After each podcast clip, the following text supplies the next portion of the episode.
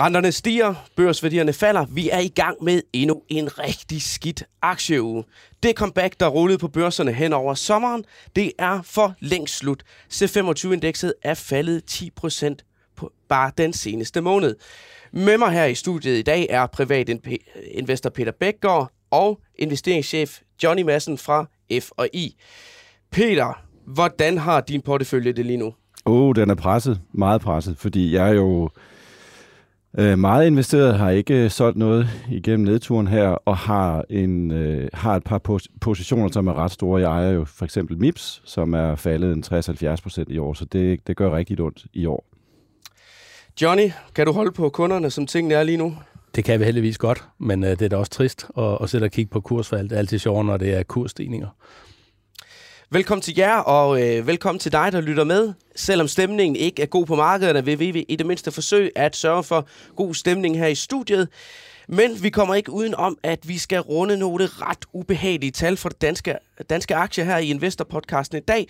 Men vi skal også se nærmere på Danmarks største aktiestjerne, Novo Nordisk, som I jo begge to er trofaste investorer i, og jeg ved, I begge to elsker den aktie, så øh, der skal vi nok øh, få øh, lidt god stemning ind i, øh, ind i podcasten, når vi runder den. Og øh, min øh, kollega Tom Frost, som øh, dækker Novo Nordisk, han kommer også forbi og tegner stregerne op til, hvad det egentlig er, der har skabt den her kæmpestore aktiesø. Øh.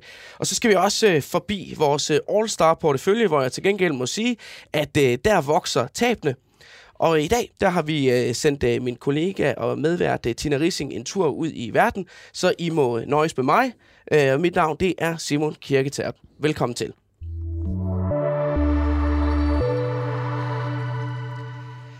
Aktiekrisen kan blive meget værre, lød en overskrift her i børsen tirsdag. Luk for russisk gas skaber endnu større usikkerhed om indtjening i de europæiske aktieselskaber.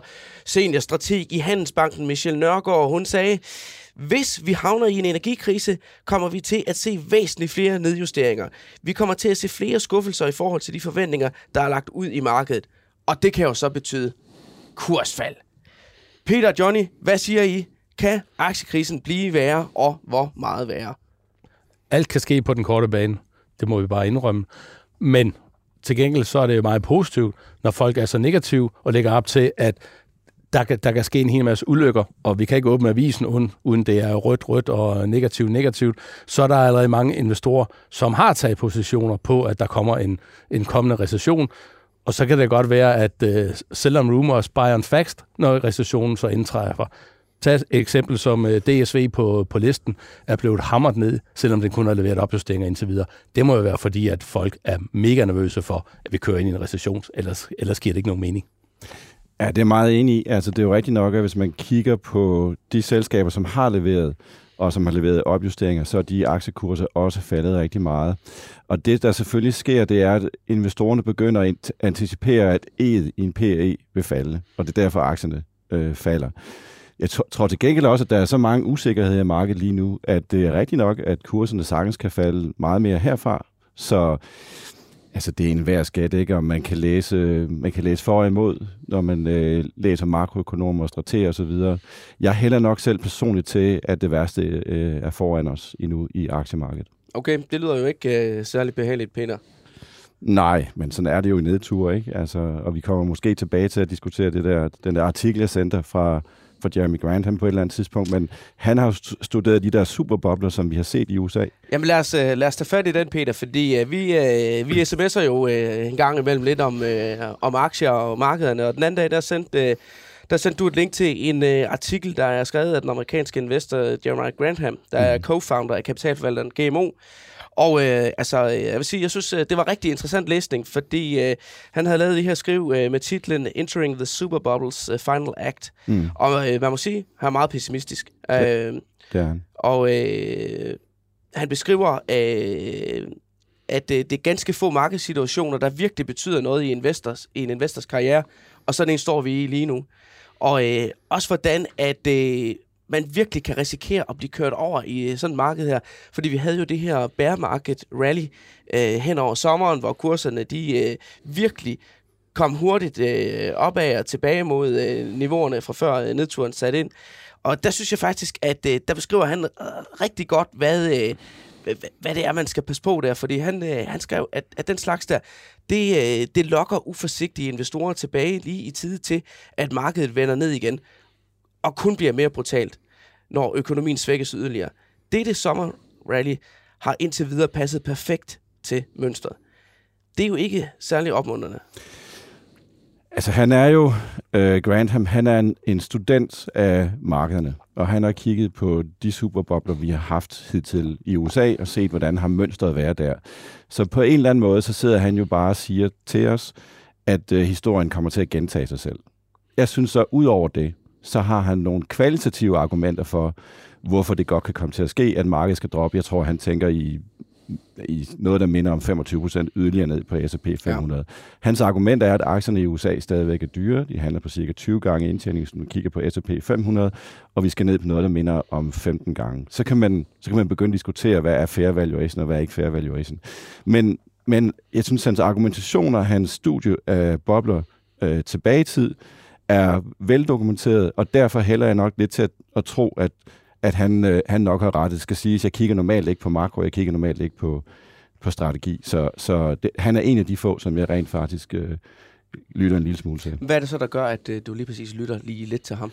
Ja, bare fordi han har en track record, ikke? Altså, han har en track record for at være god til at udpege, at nu er vi i nogle kraftige bobleterritorier. Han gjorde det rent faktisk på et rigtig godt tidspunkt, før at aktierne og, og huspriserne også begyndte at falde øh, i starten af året. Okay. Ja. Johnny, øh, lod I jer lokke til at gå hårdere ind i markedet øh, lige her efter sommerferien, da kurserne var sted? Nej, det, det gjorde vi ikke. Altså, vi, vi har ikke lavet de helt store ændringer i år. Vi har ligget uh, kort på, på obligationer og taget lidt, en lille smule mere varighed på, og vi har bibeholdt vores uh, aktieandel. Vi reducerede lidt i aktier sidste år, da det, da det steg kraftigt.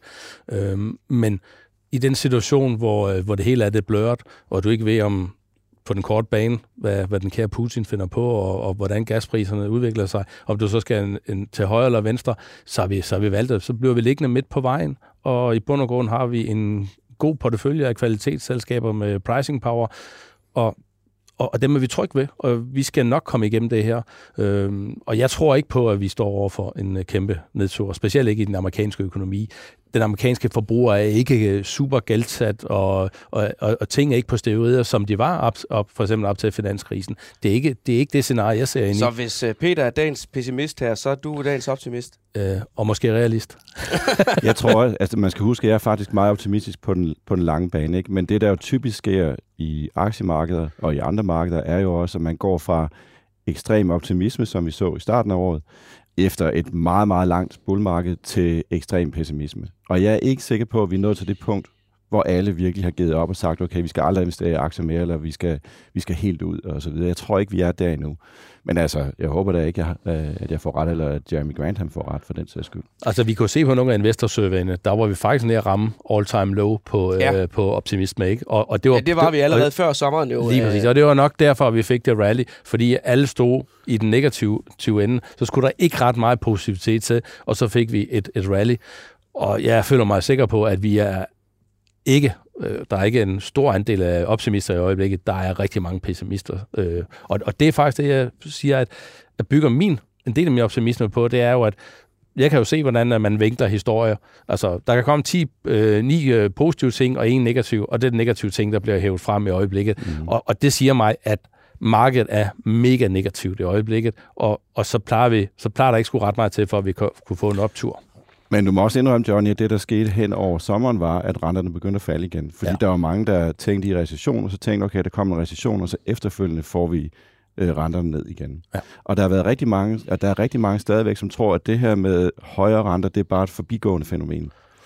Øh, at renterne kommer ned, og der, der er mange, der tror, at vi kommer ned på sådan nul-niveau, og måske negativt niveau igen på et eller andet tidspunkt det tror jeg var det, der gjorde, at aktierne steg rigtig meget hen over sommeren. Og det vi så har set sidenhen, det er, at renterne bare er gået op igen. Ikke?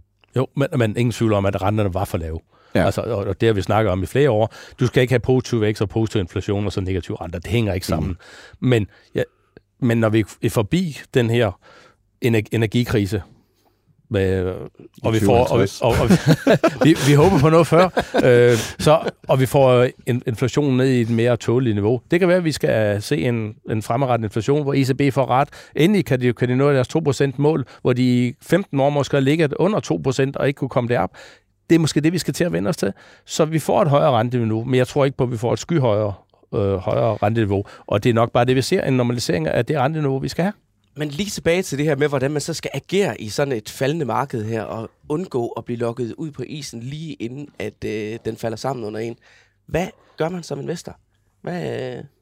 Jamen, i min optik, så, så, så anlægger man sin portefølje før, som, som vi plejer at sige, der du kan leve med både i, i med- og modgang. Og når der kommer turbulens, så er det ikke det, du skal lave en hel masse om. Fordi at øh, chancen for, at du lige pludselig tager fejl, jamen der er en grund til, at som Peter siger, han er langsigtet. Jamen vi kører nogle selskaber, som vi er, som vi er trygge ved på, øh, på lang sigt. Så, og det er kun, hvis der sker noget fundamentalt i de selskaber, at vi går, over, går ind og, og, og justerer det i dem. Og så med hensyn til på obligationssiden, så sørger du for, at du har du har nogle penge, du kan tage stående kontant eller i, eller i kortere øh, realkreditobligationer, du kan bruge undervejs, hvis der kommer perioder sådan. Du skal bare så det helt gælder om i planlægningsfasen, at du lægger en portefølje, som også kan tåle turbulens. Fordi hvis du står midt i en orkan, så er det ikke der, du begynder at så skal ret på et tag eller lignende på dit hus. Så er, du, øh, så er, du, så er risikoen for... Så bliver man kastet frem ja, og tilbage. lige præcis, ikke? Ja.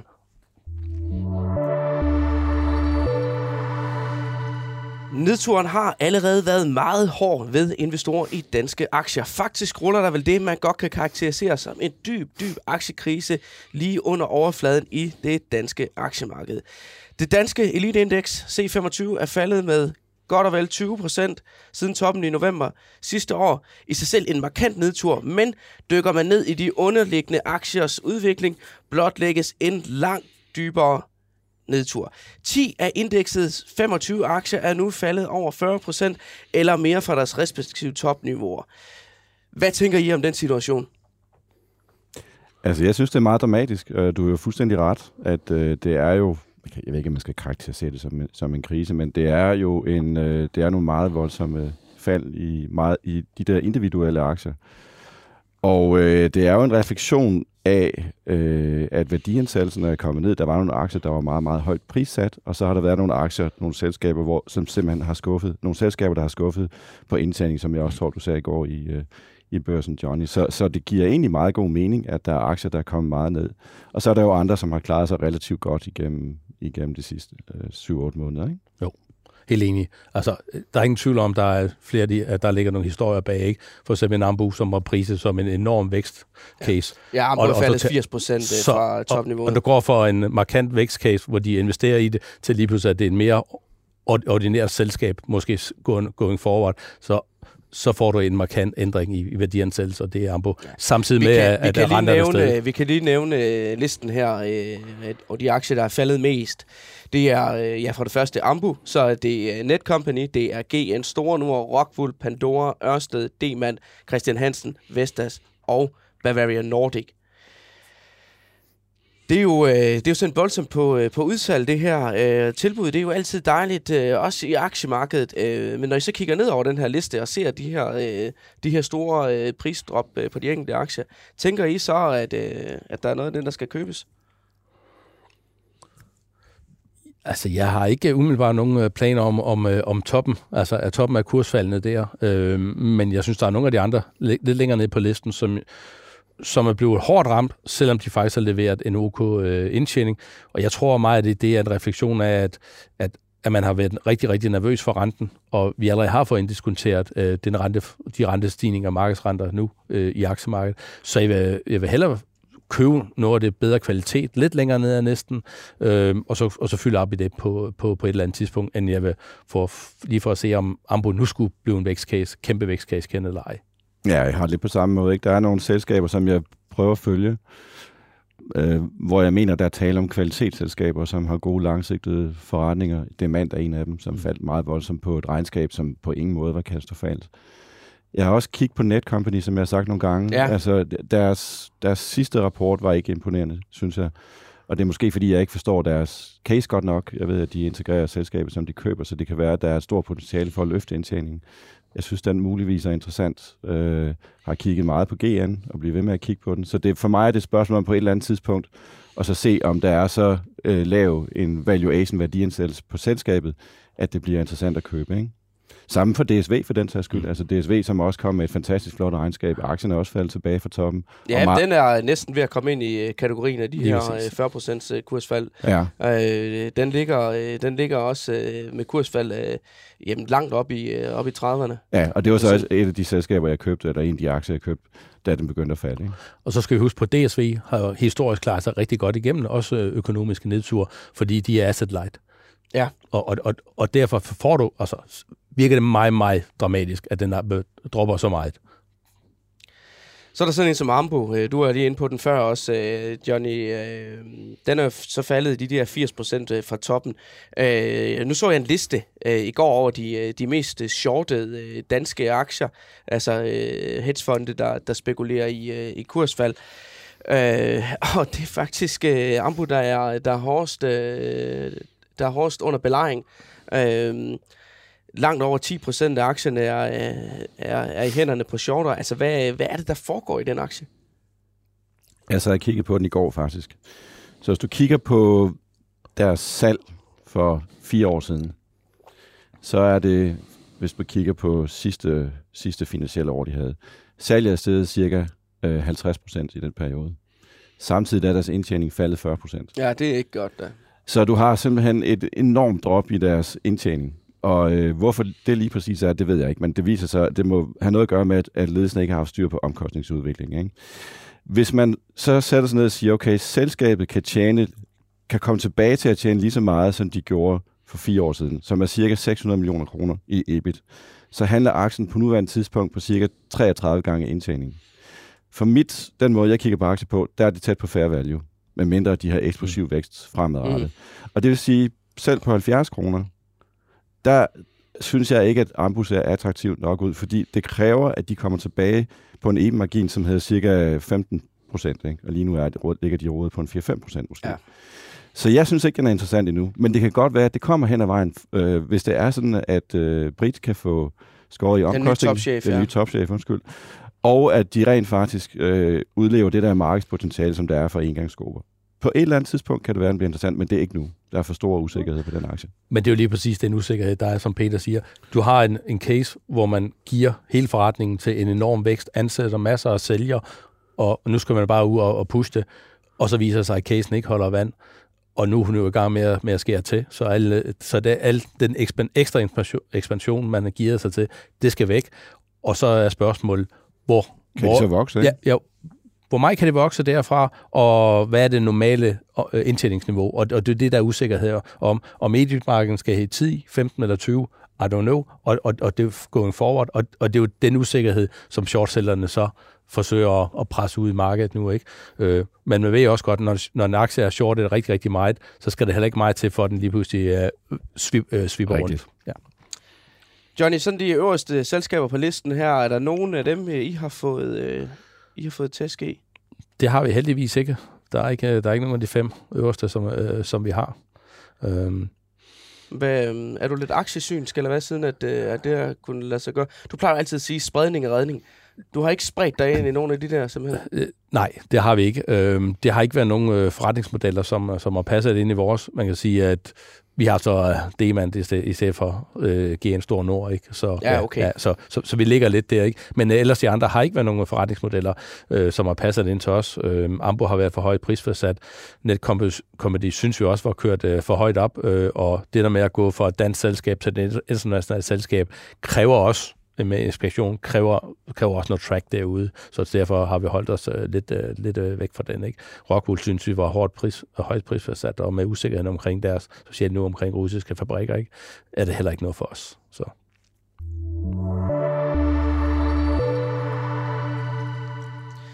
Nå, nok om alt det dårlige lige for nu i hvert fald. Uh, nu skal vi til det, uh, jeg faktisk har glædet mig mest til i uh, dagens podcast. Vi skal tale om Novo Nordisk. Aktien den er jo næsten fordoblet i værdi siden foråret sidste år, og den har altså virkelig leveret af varen, selv mens nedturen har rullet. Faktisk er Novo Nordisk steget i den periode, hvor at C25 har været på nedtur, og det er den primære årsag til, at C25-indekset samlet set kun er faldet i de her godt og vel 20 procent. Og jeg ved, det er en øh, aktie, som øh, I begge to har et øh, stærkt øh, kærlighedsforhold til, kan jeg vel godt øh, tillade mig at sige. Kan I ikke lige sådan, øh, bare lige fortælle øh, jeres første Novo-aktier? Hvornår købte I dem? Jeg købte mine, men det er jo så, øh, kan man sige, lidt en tilfældighed for mit vedkommende, fordi jeg arbejdede på selskabet, øh, for selskabet, og så fik jeg øh, tilbudt at købe medarbejderaktier tilbage i starten af 90'erne. Og dem købte jeg, og dem har jeg bare holdt ved sidenhen. Ikke? Og de der aktier er jo gået, altså, og det er jo, så, så min position i dag er jo lidt en funktion af, at jeg havde en lille position dengang, som jo så nærmest er 100 dobbelt, kan man sige, i den periode. Ikke? Hvis nu jeg havde haft 10 millioner af den aktie i starten af 90'erne, så har jeg nok ikke holdt ved den igennem, igennem hele perioden. Så, så jeg har været heldig med at have en meget lille position med, af medarbejderaktier tilbage fra starten af 90'erne, som jeg bare har holdt ved, og det er så i dag rent faktisk blevet en ret væsentlig position i min portefølje. Og jeg holder stadigvæk ved. Jeg har fuldt selskab igennem mange år. I kender det sådan nogenlunde ja. godt, vil jeg sige. Ikke? Ja. Og vi har også haft uh, Novo Nordisk i rigtig, rigtig mange år i vores uh, kunders portefølje. Jeg kan ikke helt præcis huske, men andelen er gået uh, lidt op og ned, og rent faktisk i øjeblikket, så er det den største vægt, at vi nogensinde har ligget med i den. Okay. Og vi har simpelthen valgt at holde fast på grund af, at vi synes, at... Husk nu spredning og redning. Det er lige præcis ja. det, og det, på, et, på et eller andet tidspunkt, så kommer vi også til at sige, så som Peter han siger, hvis man har en stor andel, så, så skal man også huske at, at reducere lidt i dem. Indtil videre har vi, har vi simpelthen valgt at, at, at holde fast. Ja. Okay. I to var jo med i øh, det, vi på et tidspunkt havde børsen her, vi kaldte investordysten, hvor vi havde to investorer, der øh, investerede op mod hinanden med hver 500.000 øh, i hånden og skulle så generere det størst mulige afkast. Og jeg kan huske, at I var, øh, var øh, op mod hinanden i 2016. Der, øh, Hvem der, vandt? Hvem vandt? Der, der, der kappede I jo nærmest om at købe Novo Nordisk, men det var en, faktisk en noget andet situation, der var i selskabet dengang. Dengang der, øh, der kæmpede de faktisk øh, med væksten, øh, og aktien den lå, øh, den lå noget øh, underdrejet. Øh, I dag er situationen jo en helt anden. Øh, men alt det, det ved min øh, kollega Tom Frost øh, faktisk meget mere om, end jeg gør. Øh, hej Tom. Hej Simon. Du er jo øh, du er den journalist her på børsen, der, der dækker øh, Novo Nordisk som øh, selskab, og det har du sådan set gjort i, igennem flere årtier. Nu kommer jeg lige til at tjekke øh, børsens arkiv øh, og, og dit navn. Jeg kunne se, at øh, der ligger faktisk 1700 artikler, øh, som du har skrevet om Novo Nordisk gennem årene, så øh, så øh, vi kan godt tillade at sige, at du er okay godt inde i det. Øh. det, var lige, det, var, det var lige en chat. Det var slet ikke klar over selv. Øhm, Men, ja, det er jeg. Altså. Kan du ikke prøve at give os en, øh, en overflyvning øh, på, hvad, hvad det er, øh, der er sket med Novo Nordisk de seneste år, og som har skabt den her massive investorinteresse for selskabet? Øh, jeg kan prøve det, øh, men, men hvis vi starter sådan tilbage midt i øh, 10'erne, så, så var der jo en lille nedtur, da, da insulinforretningen blev mødt med øget prispres fra betalerne i USA, som jo fik flere muligheder til at spille konkurrenterne ud mod hinanden. Ikke? Og øh, ledelsen i Novo havde ikke helt været god nok til at forudse den udvikling og måtte nedjustere nogle gange. Det skabte jo så tvivl i aktiemarkedet om den langsigtede vækst, og, og dermed den kurspræmie, som Novo Nordisk har handlet med langt tilbage i tiden. Så blev der skiftet ud i, i toppen. Lars Bruggaard kom til som topchef, ændrede fokus på salgssiden og de mål, han kommunikerede til markedet, og også øh, fokus på opkøb, da han jo faktisk kunne se, at han havde arvet en ret gylden produktportefølje. I, især med molekylet øh, semaglutid, som jo har vendt op og ned på vækstbilledet siden, efter det er blevet lanceret både som diabetesmidler, Ozempic og Rybelsus, og, og så i endnu højere grad, da det blev lanceret som fedmemedicinen Wegovy. Øh, det er en klasse af lægemidler, der hedder GLP-1, og det, den klasse fylder jo næsten 100% af den vækst, øh, Novo Nordisk øh, har i øjeblikket, og man regner med, at det vil gøre det ind i 2030'erne også. Ikke? Og de, de, de mest positive analyser regner med, at Novo Nordisk kan vokse to cifre i alle årene, mens de skeptiske måske ser Ila Lilly som vinderen i det her fedmemarked, som er koloenormt, og der er jo træsiffrede øh, milliardbeløb, øh, der, der øh, florerer i de forskellige analyserapporter, jeg ser, når man, når man skal prøve at udregne, hvad markedet er. I dag er det meget få, der behandles med fedmemedicin, men det ser ud som om det er åbnet, i hvert fald øh, med den efterspørgsel, Novo Nordisk mødte, øh, da, da de lancerede Vigovi. Nu skal vi så se, om de kan producere nok til at, relancere midlet her senere på året. Super, Tom. Uh, øh, lad os lige tage vores øh, to investorer med uh, ind over her. Altså, Peter Johnny, hvad er det, hvad er det I ser i, i den aktie i dag? Det er jo det, som Tom siger, ikke? At, uh, at det er gået fra en, skal vi sige, at være en, en vækstaktie, hvor væksten måske i en årrække var 5, 6, 7 procent, til at væksten er begyndt at accelerere op. Og hvis man lige kigger på det første halvår, som du sagde, Tom, altså GLP-1 produktgruppen voksede med 45 procent, 45 procent organisk, og fedme øh, produkterne voksede med 84 procent organisk i Novo Nordisk. Så det er meget kraftig vækst. Vi kiggede på 16% organisk vækst for, for salget overordnet. Og øh, det, som der er sket, øh, som du også snakker om, Tom, fra, fra måske starten af 2009 og 10, det var, at fedme var ikke, øh, var ikke noget, der sådan var på radaren for investorerne. Og det er det lige pludselig kommet. Og det er jo, altså, det er jo en global epidemi også med fedme. Ikke? Så det, det er jo rigtig nok, at det kan blive kæmpe, kæmpe, kæmpe, kæmpe øh, potentiale for Novo Nordisk og også Lille i, i det marked der. Ikke? Lige præcis. Og, så, og Tom er jo spot on på, at, at, at nu, nu har vi lige pludselig Semaglutid, der sikrer dem, at, at de har en ganske pæn vækst, både, både inden for diabetes, men, men, men samtidig også øh, inden for fedme, frem til i hvert fald øh, 2032.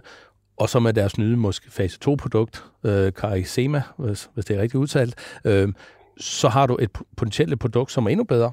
Øh, og det bygger også på den samme, øh, øh, på semaglutid, hvor, hvor, hvor du så laver en kombinationsbehandling, og det tyder det på, at du kan måske få væksttab på, Novo siger selv, øh, plus 25 procent. Og så, og så er Novo lige pludselig igen fø, førende på, øh, på fedmemarkedet der. Men det, at du har et amerikansk selskab, eller Lilly og Novo, som kan være med til at udvikle markedet, ser vi faktisk som enormt positivt, fordi så har du to store spillere, som kan få totalmarkedet til at, til at udvikle. Og lad os håbe, det bliver en konkurrencesituation, hvor de gradvist kan skifte føretrøje. Det Spiller som, hinanden bedre. Lige præcis. Ja. På, men også som vi ser inden for høreapparater, ikke, hvor vi har få spillere, som, ja. som kan være med til at udvikle det. Det vil være super positivt. Og det er jo lige ved sin vækstcase, vi kan sige, at nu kan vi begynde at sige, at Novo Nordisk kan, kan, kan stå foran en, en vækst, som er ganske pæn ind i 2030'erne, som Tom er inde på, og det er jo fantastisk, at vi allerede kan, kan begynde at sige det nu. Men altså selv Novo Nordisk kan jo blive, øh, blive ramt af bum på vejen, øh, og når man nu øh, kigger, øh, kigger øh, bare et par måneder tilbage på kurskraften, så øh, kan vi faktisk se, at øh, aktien den faldt øh, næsten 10 procent, øh, da, da halvårsregnskabet det blev øh, lagt frem i øh, starten af august, og det er endda selvom, at, øh, at øh, selskabet var ude med en opjustering. Tom, øh, hvad, hvad var det lige, der gik galt der så? Jamen, øh, der var to ting, markedet fokuseret på. Øh, dels udfordringerne med at producere rigeligt med fedmemedicinen Vigovi, øh, Wegovy, som blev udsat nogle måneder, så selskabet først sidst på året kan relancere midlet i USA. Det betyder, at der går mere tid inden aktiemarkedet for indblik i, om, om midlet kan leve op til niveauet af efterspørgsel, vi så i de første måneder, da det først blev lanceret. Øh, og Novo mister så også nogle måneders forspring til rivalen eller Lille, der er på vej med sin egen medicin. Derudover var der især en skuffelse over, at det såkaldte Select-studie, der undersøger Vigovis evne til at reducere hjertekartilfælde i over, jeg tror det over 17.000 patienter, ikke blev stoppet tidligt med, med, med de øh, sådan forløbige resultater af studiet. Det var der en vis forhåbning om ville ske, fordi Novo Nordisk havde tidligere fladet den mulighed. Select-studie, det er sådan noget, det, kan, man, det man kalder et landmarkstudie, som, ja. som øh, med positive resultater fuldstændig kan ændre opfattelsen af, af medicinsk behandling af, af, af fedme, fordi det også vil forebygge og behandle følgesygdomme af, af svær overvægt. Og det vil sådan i, i, i endnu højere grad åbne markedet for, for Novo Nordisk, og både til betalere, patienter og, og myndigheder osv. Var I? Nu kommer, der, nu kommer der så først svar for det studie i anden halvår 23. Peter Johnny, var I blandt dem, der så blev skuffet over det? Nej. Nej, egentlig ikke. Altså, jeg må... Nej.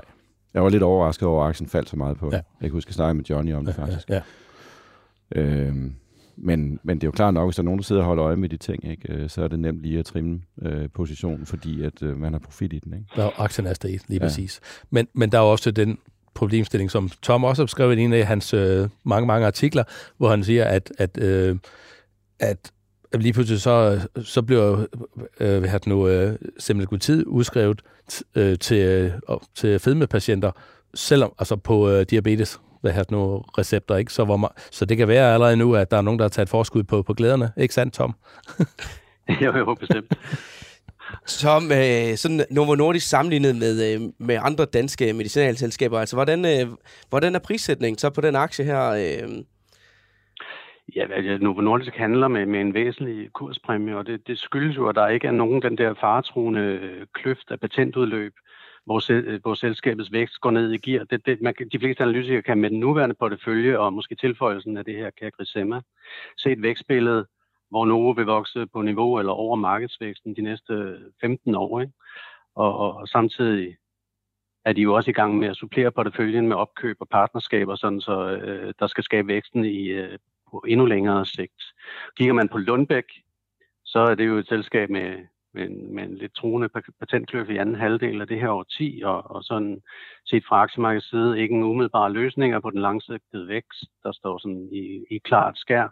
Og hvis det skulle ud og lave potentielt lidt større opkøb, så vil det udvande de eksisterende aktionærer. Ikke? Men Lundbæk er ekstremt billig mål på nøgletal, fordi for, for indtjeningsforventningen for 22 handles Lundbæk for eksempel på en, øh, på en PE omkring 10, mens Novo handles over 30. Ikke? Så ja, det må man sige, det er en væsentlig forskel der. Skulle Lundbæk handles på, på samme niveau som Novo, så skal den tredobles i kurs jo. Men øh, når nu Novo så er alligevel jeg ser sådan lidt øh, spændt op øh, prismæssigt, øh, Peter Johnny, skulle man så ikke kigge andre steder hen, eller? Øh, ikke, ikke i min optik. Altså, jeg tror også, at man måske glemmer lidt omkring uh, Novo, at, at der både fedmeproduktet og også øh, GLP-1-produktet bygger på det samme molekyle, øh, uh, semaglutid, så er der nok ikke nogen tvivl om, at du kan se øh, marginerne komme pænt op, hvis nogen ønsker det. Altså, selvfølgelig i starten, så skal de investere en hel masse i markedsføring, ikke? Men, men, men der kan, kan producere til begge markeder et, et produkt det må altså give nogle markante stordriftsfordele. Jeg er meget enig, men altså, lige til det der med opkøb, altså en af de ting, jeg holder øje med i Novo Nordisk, det er rent faktisk, at, at de er begyndt at bruge flere penge på at købe virksomheder op. Og det er ikke småbeløb. Så hvis man rent faktisk kigger på Novos afkast på investeret kapital, så er den faldende. Og det er jo fordi, at de køber virksomheder, bruger penge, kapital på at købe virksomheder, som ikke har nogen indtjening. Og det er jo den situation, for eksempel øh, Lundbæk har været i. De købte Alder for 13 milliarder, ikke? og det er meget svært at se, selvom det er et godt produkt, de har købt. Det er faktisk meget svært at se, hvordan de kan få et fornuftigt afkast på den investering. Så det er måske noget, man lige skal holde øje med med Novo Nordisk. Altså det, som de bruger nu, er stadigvæk småpenge, men det påvirker deres øh, afkast på investeret kapital i nedadgående retning øh, for nuværende. Det må vi holde øje på. Uh, Tom, tusind tak for, uh, for din input uh, her på Novo Nordisk. Jamen selv tak. Velkommen. Nu øh, kom vi lige ind omkring øh, Lundbæk. Øh, skal vi ikke lige også lige vende den aktie nu, når vi, øh, nu, når vi har fat i den? Fordi øh, det er jo faktisk en anden af ugens øh, store aktiehistorie. Finanskæmpen ATP øh, har været ude at dele håndmad ud til øh, selskabet og ledelsen i Lundbæk og solgt øh, alle aktier. Øh, og øh, den øh, mest åbenlyse årsag til det, det er jo, at øh, Lundbæk de opsplittede her i øh, juni aktierne i en A- og en B-klasse, for at øh, selskabet kan foretage store opkøb ved at udstede aktier, men uden at øh, hovedaktionæren og storaktionæren Lundbæk-fonden øh, mister sin kontrol over selskabet. De har 70 procent af, af selskabet. Claus Wienblad, øh, aktiechef i øh, ATP, han har været ude at sige, at vi har det princip, at vi foretrækker én aktie, én stemme. Hvad siger I til sådan en sag? Og Peter, jeg ved, at øh, Lundbæk er i hvert fald en aktie, du har været inde over. Jeg ved ikke, om du stadigvæk øh, har den. Jamen, så kan han jo ikke eje Novo Nordisk, for eksempel. Nej, det eller, eller, eller Mærsk. Men øh, altså, jeg kan godt forstå ham, ikke? Altså, det er jo ikke et særligt aktionærvenligt træk, de har lavet der. Og øh, Altså generelt, så øh, er det jo lidt ærgerligt at kigge på, fordi de gør faktisk mange rigtige ting, og deres produktportefølje øh, er faktisk bredere, end den nogensinde har været før. De har flere produkter i markedet, Lundbæk. Øh, de har lige fejlet en NDA for øh, agitation in Alzheimer, som har et meget, meget, meget stort potentiale, ikke? og aktien bliver ikke belønnet for det overhovedet. Så altså jeg ejer stadigvæk aktien, det er jo ret billigt at kigge på den i forhold til Novo Nordisk, men jeg synes stadigvæk, at den er alt, alt, alt for billig i forhold til den indtjening, som de kan levere både nu, men også i fremtiden. Men altså, det er vel et meget voldsomt signal, ATP øh, sender her ved at bare smide den ud i kulden. Helt enig. Men, men, men det er også et uh, signal måske fremadrettet, at, uh, at det er den måde, at uh, vi vil investere på. Det er, at, at, at vi vil have selskaber, der potentielt kan, kan overtages. Og det er aktionærerne, som har magten i selskabet. Men det er ikke noget, uh, der har fået dig til at gå helt op i det røde felt og sige, så vil jeg simpelthen heller ikke øh, Aiden Peter? Nej, fordi jeg synes, den er for billig. Men altså, man kan jo sidde i de der value traps i rigtig mange år og kigge på, på, på selskaber, som man synes er billige, og som aldrig nogensinde kommer til at levere et øh, fornuftigt afkast, fordi de bare, altså det er selskaber, som i bund og grund er dårligt ledet. Ikke? Øh, og jeg kan ikke rigtig finde ud af, om det er det, der er tilfældet her med Lundbæk, men i hvert fald, det træk, de har lavet her, er ikke noget, som øh, markedet sætter pris på. Jeg sætter heller ikke pris på det overhovedet.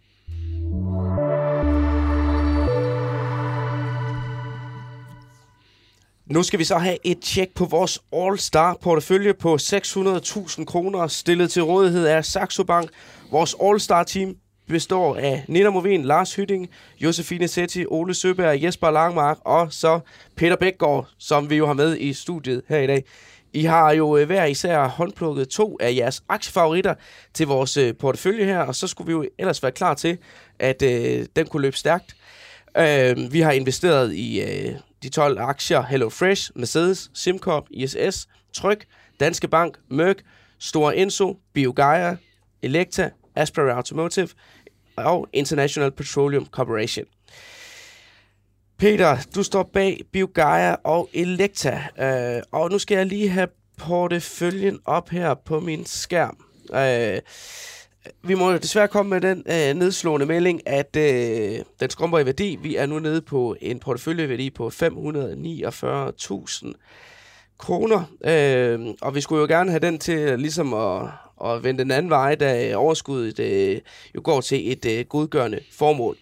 Peter, du var ikke øh, med i studiet sidste uge, men øh, jeg var nok lidt hård ved, øh, ved en af dine aktier, Elekta. Mm. Øh, Fortjent. Ja, det var, de kom med jo øh, med et øh, rædderligt øh, regnskab, øh, hvor omsætningen faldt 11 procent, og indtjeningen per aktie er halveret øh, i forhold til øh, samme periode sidste år.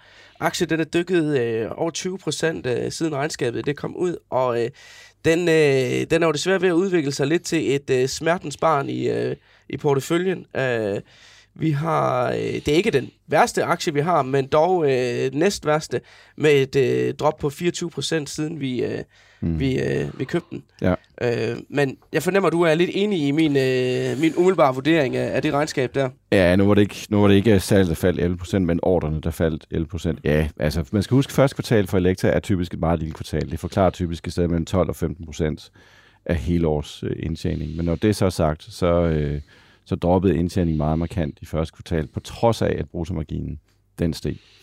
Altså min tese med Elektra er lidt, at øh, de laver strålekanoner til behandling af, af kræft. Øh, og det er faktisk det eneste rigtigt børsnoterede selskab, man kan købe i den sektor, efter at Varian blev overtaget af Siemens for, for nogle år siden. Min tese er lidt, at det er en god forretning med en dårlig ledelse. Og øh, normalt så løser det sig på et eller andet tidspunkt ved, at ledelsen bliver smidt ud, og så kommer der en ny øh, ledelse ind. Desværre så er det viser med Elektra, at øh, hver eneste gang de skifter ud i ledelsen, så får de så en, flere dårlige ledere. og et eksempel her er for eksempel, at de annoncerede i forbindelse med regnskabet et cost-cutting-program på 450 millioner svenske, uden at specificere, hvornår at det får fuld effekt. Og hvis du for eksempel tager en gut som Kåre Schultz ned i TV, altså når han laver cost-programmer, så får man præcis at vide, hvor meget det kommer til at koste, hvornår det får fuld effekt, hvor meget effekten er i år 1, 2 og 3 osv. Her er det bare, at vi skal spare 450 millioner, det har en eller anden, en, det er en eller anden run rate på et eller andet tidspunkt. Ikke? Og markedet er bare ukomfortabelt med sådan upræcise, upræcise meldinger fra et selskab. Ikke? Når det så er sagt, så er aktien billig stadigvæk. Altså, den er vel på cirka 12 gange EBIT i min bog. Ikke? Og øh, altså potentialet er kæmpestort for strålekanoner ude i verden. Så, så jeg tror på den på lang sigt, men det kræver også, at man får en ny ledelse ind i min bog. Men øh, du nævnte jo selv øh, lidt tidligere, det med value traps, man kan ende med ja, at sidde i mange rigtigt. år, og øh, nu har vi også lige inde og vende, dengang I to I dystede mod hinanden i investordysten her i børsen, og der købte du også Elektra tilbage ja, i 2016. Ja. Og aktien, den, øh, den ligger jo nærmest på niveau nu, med hvad den gjorde øh, ja, dengang. Øh, er du ikke, øh, er du ikke selv røget lidt i, øh, i sådan en, øh, en, en value 100, trap her? 100 procent, jeg er for stadig, ikke? Altså, men øh, jeg har det lidt, nu så jeg lige, jeg var nødt til en gang imellem lige at læse et Buffett, ikke? Altså, hvordan hans investeringsapproach er, og det er jo at kigge på, hvad, hvad kan det blive til med et selskab 5, 10 og 20 år ude? Og nu har jeg så ejet Elektra cirka fem år, ikke? og det er jo så ikke blevet til så meget. Men jeg, hvis jeg kigger på det langsigtede potentiale i den forretning, så kan det blive rigtig stort, hvis man kigger 10 og 20 år ud. Altså, det er jo så mit argument for, for at holde den, ikke? men altså, det er jo, det er jo smertende at kigge på. Ikke? Altså, man skal også vide, at der er meget, meget, meget få aktier som Novo Nordisk. Det er meget, meget svært at finde selskaber, som har sådan en track record for at stige så meget over lang tid. Ikke? Der er nogle få i Danmark, Top Danmark måske, DSV, men det, det er svært at finde de der aktier der. Ja, hvis det var, hvis det var nemmere, så ville det også være meget øh, nemmere at være så, vi ikke sidder, her, det, så vi ikke sidder her i studiet ja. med dig. Men, men, men, øh, men Peter, plejer du ikke normalt at investere i selskaber, hvor du, hvor du stoler på ledelsen? Jeg synes, det er lidt nyt for mig at sige, jeg, jeg kigger jo. på et bugt, det er for ledelsen. Det er ikke den normale Peter Bækgaard-stil. Så er det at sige, den ledelse, den stoler jeg på, derfor jo. så så, ja. Det er også, det er også en del, del af vurderingen. Ikke? Altså her har erfaring bare været, altså det, at det har været for nedadgående kurve med ledelsen også. Ikke? Jeg tror rent faktisk, at, øh, at Gustav, som er kommet ind, han var tidligere CFO som CEO, vil, ja. vil være bedre til øh, i hvert fald den finansielle del af styrevirksomheden. Ja. Det har han slet ikke været. Nej. Skal vi holde fast i den? Ja, det synes jeg. Bestemt. Lad os lige kigge øh, mod toppen af porteføljen i stedet for, så bare lige øh, kigge på Tryk og ISS, øh, som jo stadigvæk er vores øh, to bedste øh, selskaber, øh, performende selskaber. Der har vi da trods alt lidt afkast på øh, knap 8% på Tryk og knap 6% på ISS. Øh, og så øh, ligger de jo næsten ellers med tab øh, dernede af alle sammen desværre. Øh, men det har også været en meget, meget vanskelig periode, vi har været igennem her. Øh, vi har lige SimCorp i plus også. Der var det der opkøbsrygte, der var ude for et par uger siden. Øh, det var med til at sende den op. Øhm, men, øh, men et skidt tidspunkt, vi er trådt ind i markedet på her. Men altså, nu har vi jo en øh, investeringschef med i studiet her i dag, som jo er vant til at, at rådgive øh, kunder om, hvordan deres øh, porteføljer de skal sammensættes. Så Johnny, vi øh, vil godt lige bede om lidt rådgivning på øh, vores portefølje her. Er den rigtig sammensat?